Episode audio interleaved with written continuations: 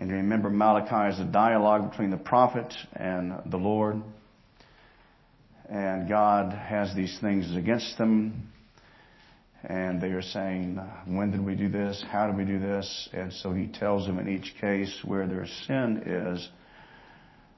So this evening we're going to look at the judgment that God is going to eventually bring. Please stand for the reading of God's Word this evening. Let's hear the Word of the Lord. Start reading in chapter 2 and verse 17. You have wearied the Lord with your words, but you say, how have we wearied him? By saying, everyone who does evil is good in the sight of the Lord, and he delights in them, or by asking, where is the God of justice? Behold, I send my messenger, he will prepare the way before me, and the Lord whom you seek will suddenly come to you, to his temple. And the messenger of the covenant in whom you delight, behold, he is coming, says the Lord of hosts. But who can endure the day of his coming, and who can stand when he appears? For he is like the refiner's fire, like the fuller's brush. He will sit as a refiner and purifier of silver. He will purify the sons of Levi and refine them like gold and silver, and they will bring offerings in righteousness to the Lord. The offering of Judah and the Jerusalem will be pleasing to the Lord, as in the days of old, as in the former years. Then I will draw near to you for judgment. I will be a swift witness against the sorcerers, against the adulterers, against those who swear falsely, against those who oppress the hired worker in his wages, the widow and the fatherless, against those who thrust aside the sojourner and do not fear me, says the Lord of hosts. The grass withers, the flower fades, but the word of our God abides forever. Please be seated. Let's go to God in prayer.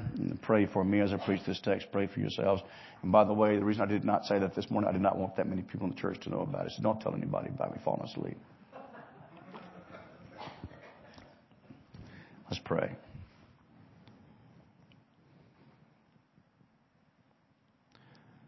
Our God and Father, O Lord, how we thank you for the Scriptures and how we ask your blessings upon us now. I pray that you would be with me as I preach this text. I pray that you would be with the people that are assembled here, and that they would hear, and that we all would understand. And that it would be, O God, that it would affect our hearts, O Lord, that it would influence the way that we view life, and that would increase our commitment to you, our King and our God. O Lord, bless this time in your word for the glory of Christ and the sanctification of us, your people. We pray in Jesus' name.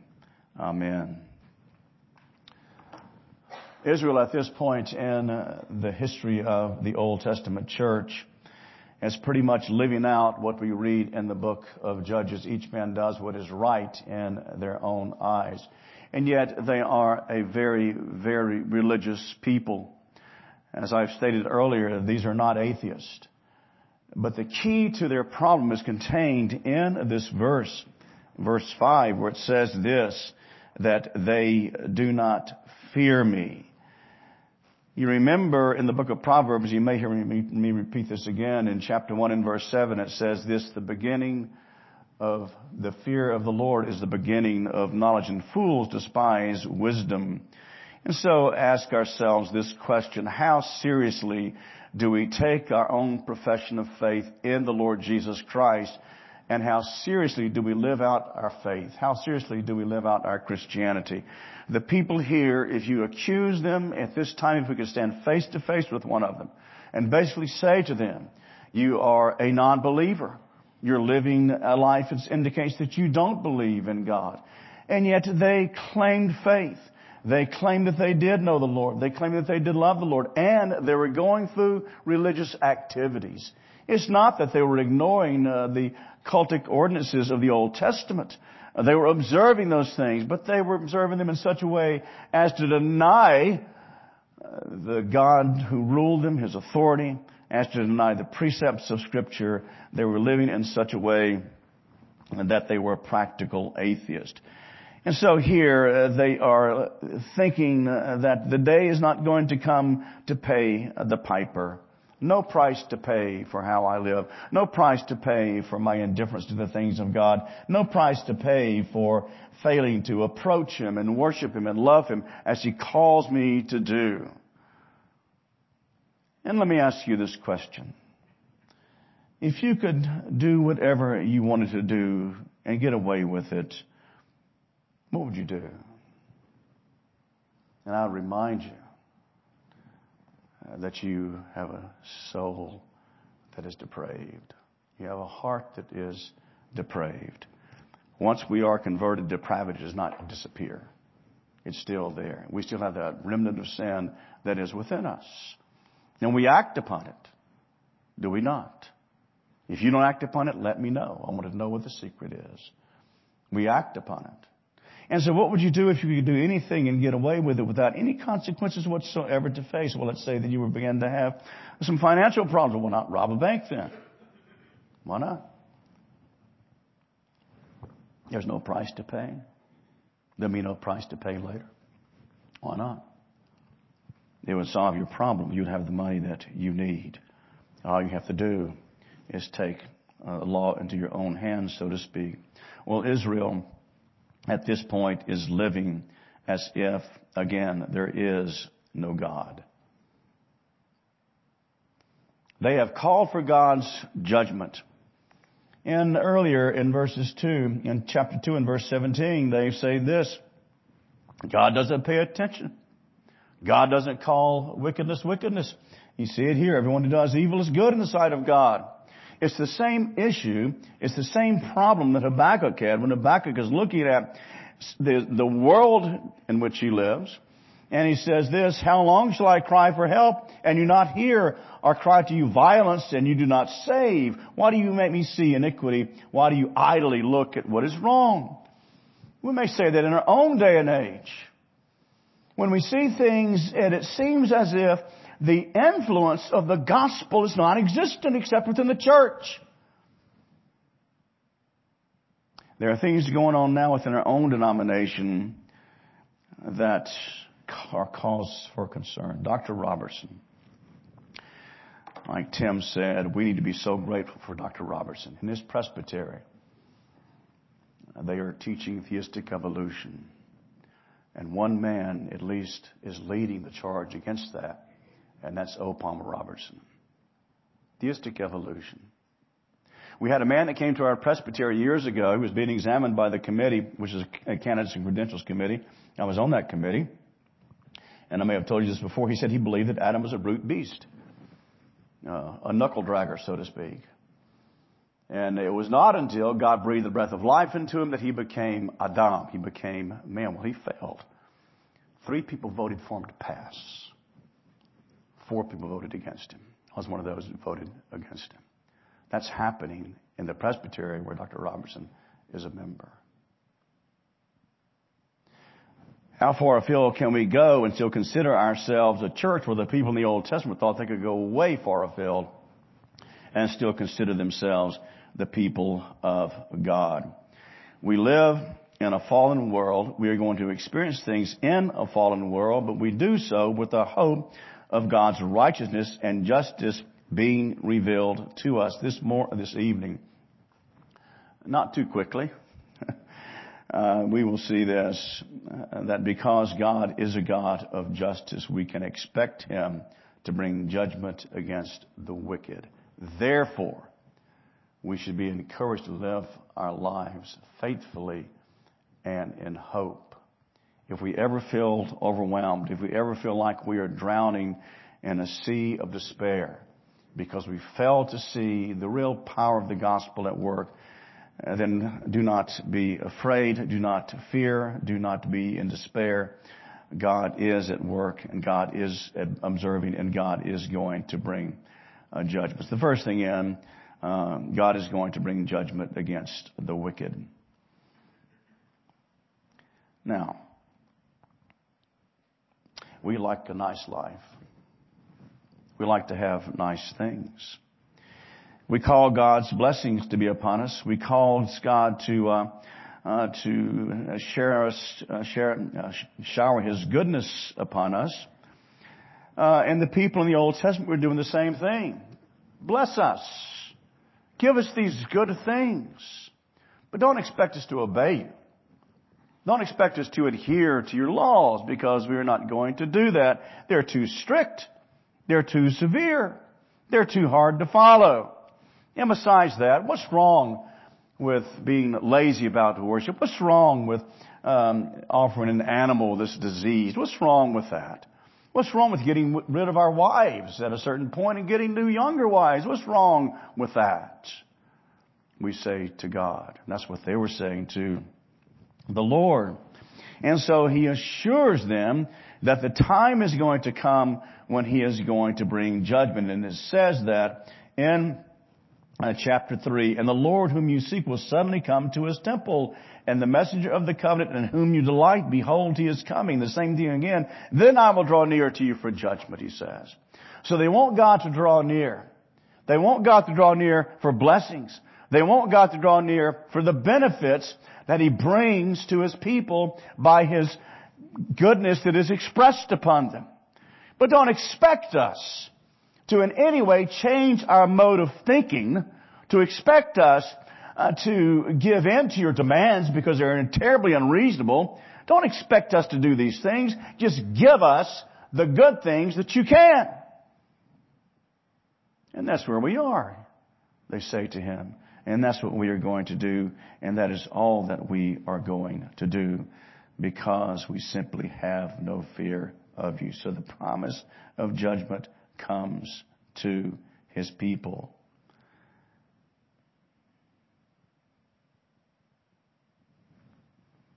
When God arrives, when God comes forth to bring chastisement upon his people, notice this, "I will be a swift witness." Psalm 139 lets us know that God knows all things, that God sees all things, that we can't hide from God. In the dark, we read in Psalm 139, he sees just as well in the dark as he does in the light. We cannot pull the wool over God's eyes. We cannot in any way live in such a way as he does not notice. "I am the witness against you," he says to the people of Israel, a swift witness. So we do not need to call somebody to the stand. This is the idea here. I don't need to call somebody to come validate what I have seen because I've seen it with my own eyes, God is saying here. "And I serve as the witness against you. I am the judge. I am the jury. I am the executioner," God is saying to them at this point. And you remember at this end of this Old Testament prophecy, that's it. There's silence. There's not a word from God for 400 years. And Maccabees, Old Testament book of history, it says in the book of Maccabees, and I've told you this before, "There have ceased to be prophets among us in these days." Well, what a time of despair. Why has he stopped talking to us? Why has he closed the doors of heaven, if you will? Why has he stopped revealing his way to us? Because they had the scriptures. They had the Old Testament prophets. They had the Word of God. They still had priests to talk to them. Not prophets, but priests.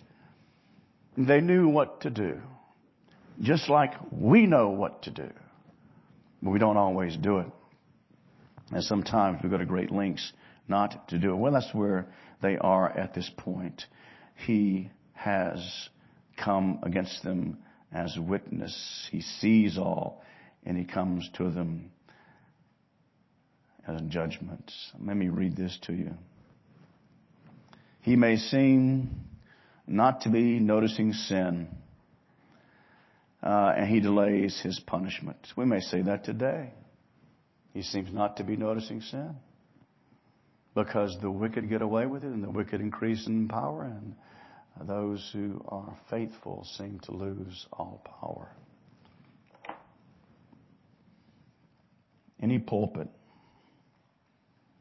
where you have somebody behind it that doesn't deal with sin, that doesn't deal with current issues, that doesn't deal with the condition of our own country and the world, doesn't need to be behind that pulpit. You look at the Old Testament prophets. Again and again and again, they called out God's people. They were a light in the darkness. There was salt in the earth. And that's what we were called to be as individual Christians. We're called to be light and salt. As Christians, if we fail to speak against these issues that are facing our country today, mutilation, all this nonsense, who's going to say anything? Nobody. Nobody. So God comes to these people of old, and though it may seem that He's not noticing, He is watching. His sleepless eye is watching, noticing the sinner. And He says, this is again a quote, that He gets hotter and hotter in His anger the longer He waits, while these impious people were and thought they were fooling God, and thinking that God did not hate sin because He did not punish them, they were sadly deceived. And the fact is, He is a God of justice. He is a God who does bring judgment against sin. Listen to this, 1 Thessalonians 5:3. I hope this is the right reference.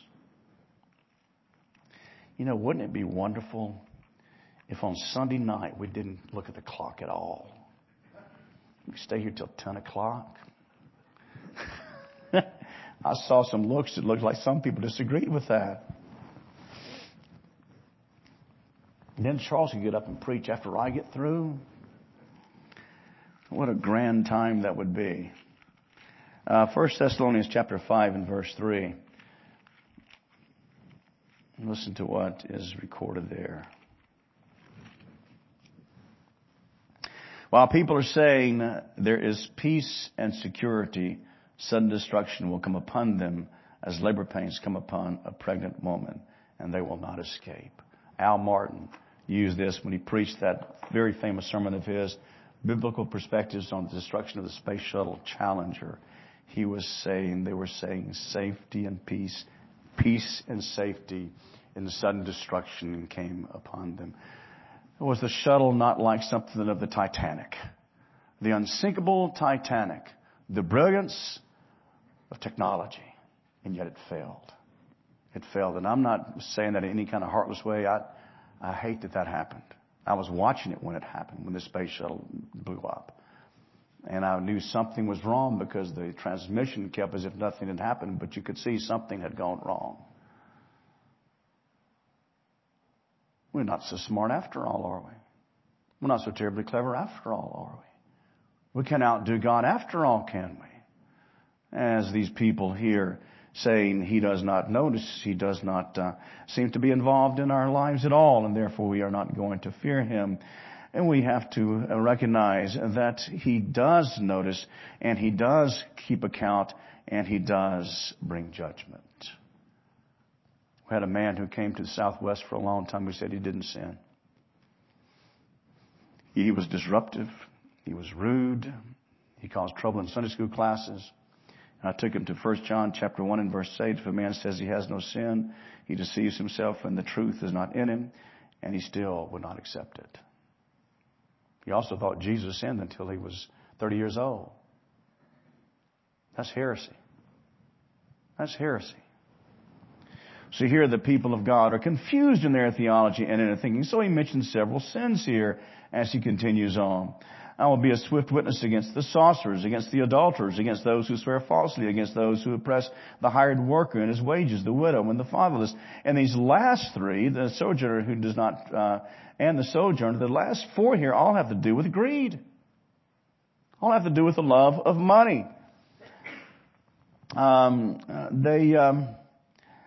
They swear falsely against those who oppress the hired worker and his wages, the widow, the fatherless, against those who are thrust aside as sojourners. In other words, it is because they have an obligation to help these people, they're refusing to do so because they're greedy. The same thing that happened in the Old Testament with Nehemiah as they were selling their own daughters and children into slavery in order to get by, and what Donald said, they were greedy. That was it. Love makes the world go round. No, it doesn't. Money makes the world go round. That's what the mindset of these people as he brings out these sins that they are committing. And so they do these things with the idea there's nothing wrong with it. And what is the root cause of their sin? It is this: they do not fear the Lord. Why? They don't know Him. They don't know God. They know about God in that great book of Packer, Knowing God. Packer says it's one thing to know about God. It's another thing to know God. I know about Willie Nelson. I know a lot about Willie Nelson. I heard Willie Nelson play in Hattiesburg, Mississippi, at the Reed Green Coliseum at USM back a long time ago. Maybe 70, I don't even know if I was married at the time. Maybe it was 78, maybe, something like that. I don't know Willie Nelson. I'd like to be friends with him. I'd like to play guitar with him. I'd like to sing with him, but that's never going to happen. I know about him. I don't know him. These people knew about God. They didn't know God. They had no personal relationship with God. And that's one of the problems here. They did not know God, and they did not know themselves either. They did not understand the fact that they were sinners and the fact that they needed help with that sin to be acceptable to God. They needed to take it seriously. I told you before, again, what Bill Combs about, I miss him. What he said one night here in the pulpit: God takes your sin seriously. He took the sin seriously of these people here. They didn't acknowledge that, but He did. And so He says here, He is going to bring judgment. He is going to be the witness against them again. He needs no one else to serve as a witness. And the key to having a healthy relationship with God is the fear of the Lord. My daddy used to take me to see Hammer films all the time. Hammer. It's a production company out of England. Y'all are looking like you didn't know what Hammer production was. It's a production company in England. And Peter Cushing, y'all know who Peter Cushing is? Peter Cushing. Man, Charles, you just lived under a rock. Peter Cushing was another British actor that made a lot of films with Christopher Lee. You know Christopher Lee. He played in The Lord of the Rings. He played the bad guy in The Lord of the Rings. Christopher Lee and Peter Cushing made a bunch of these films, Hammer films, with Frankenstein and Dracula, which they remade from the Universal films. The Universal films are much, much better. Dracula and Frankenstein in the 1930s, much, much better productions than the Hammer films ever were, in my opinion. My father, we go to the drive-in, we see these horror movies, and I go home and he's scared to death after seeing these horror films. I think they'd be at my window at night. Well, that's not what it means to fear God. It doesn't mean to be afraid of God. But it means to recognize that He has authority over you, and He will bless you for your obedience, and He will judge you for your disobedience. And what you want is God's smile upon you, not His displeasure, but His smile. That doesn't mean you'll never suffer chastisement, but there's a difference in chastisement and judgment. Chastisement was talked about in the book of Hebrews, where he says, those whom the love of the Lord disciplines those people. That's not the same thing as being judged by God for some wrong we've committed. But the fear of the Lord is the beginning of knowledge, and the respect that we should have concerning God. We should be afraid to sin against Him. We should be afraid to do wrong. These people had no fear of God whatsoever, and therefore He tells these things that they're doing. They are sorcerers. They're involved in the occult. They're involved in witchcraft. They're involved in soothsaying. They're involved in trying to predict the future. And God disapproves of that. You remember when Saul was king, they ran all the witches out of Israel, except for this one witch of Endor. And God refused to talk to Saul, so he was driven to the point of having to go speak to this witch this witch at Endor. And that's a very interesting text, by the way. The adulterers, those who swear falsely, those who lie, all of these things that these people were doing, they had no fear of the Lord. God's not going to do anything. God doesn't have any power. Now look, He's not done anything so long, these past many years. He's not going to do anything now. He's not going to wake all of a sudden and deal with us. And we get to think that way, perhaps, with our own society. God is well aware of what's going on, and He hates it. He disapproves of it. And what we have to do is have the confidence that God is aware and God is going to act. You keep this in mind. As it says in the book of Romans, His wrath is being revealed against all kinds of ungodliness. How? By giving them over to what they want to do. That's the wrath of God. You want to live this way? Go ahead. You want to think this way? Go ahead. You want to marry your brother? Go ahead. Go ahead. Indulge yourself in these things. That's God's wrath. He gave them over to those things that should not be done. That's the wrath of God. And so it's not that there's a lack of revival. It's not that God's word's not effective. It's God's wrath is being revealed against all kinds of ungodliness in the world. There are things happening in our day, quite frankly, I never ever thought I would see happen. And quite frankly, things that a rudimentary knowledge of biology corrects. Yet God gave them over. And the amazing thing to me is you'll have people that are even physicians that say, well, you can't say this is a little boy. You have to wait until he gets older and to see how he identifies. You can't say this is a little girl. You have to wait. Biology says they're always saying pay attention to the science. Pay attention to the science. Well, they don't. And something as elementary as identification of male or female. Just because it seems to be that God is not bringing forth judgment does not mean that He's not. He is indeed at work, alive and working in our society.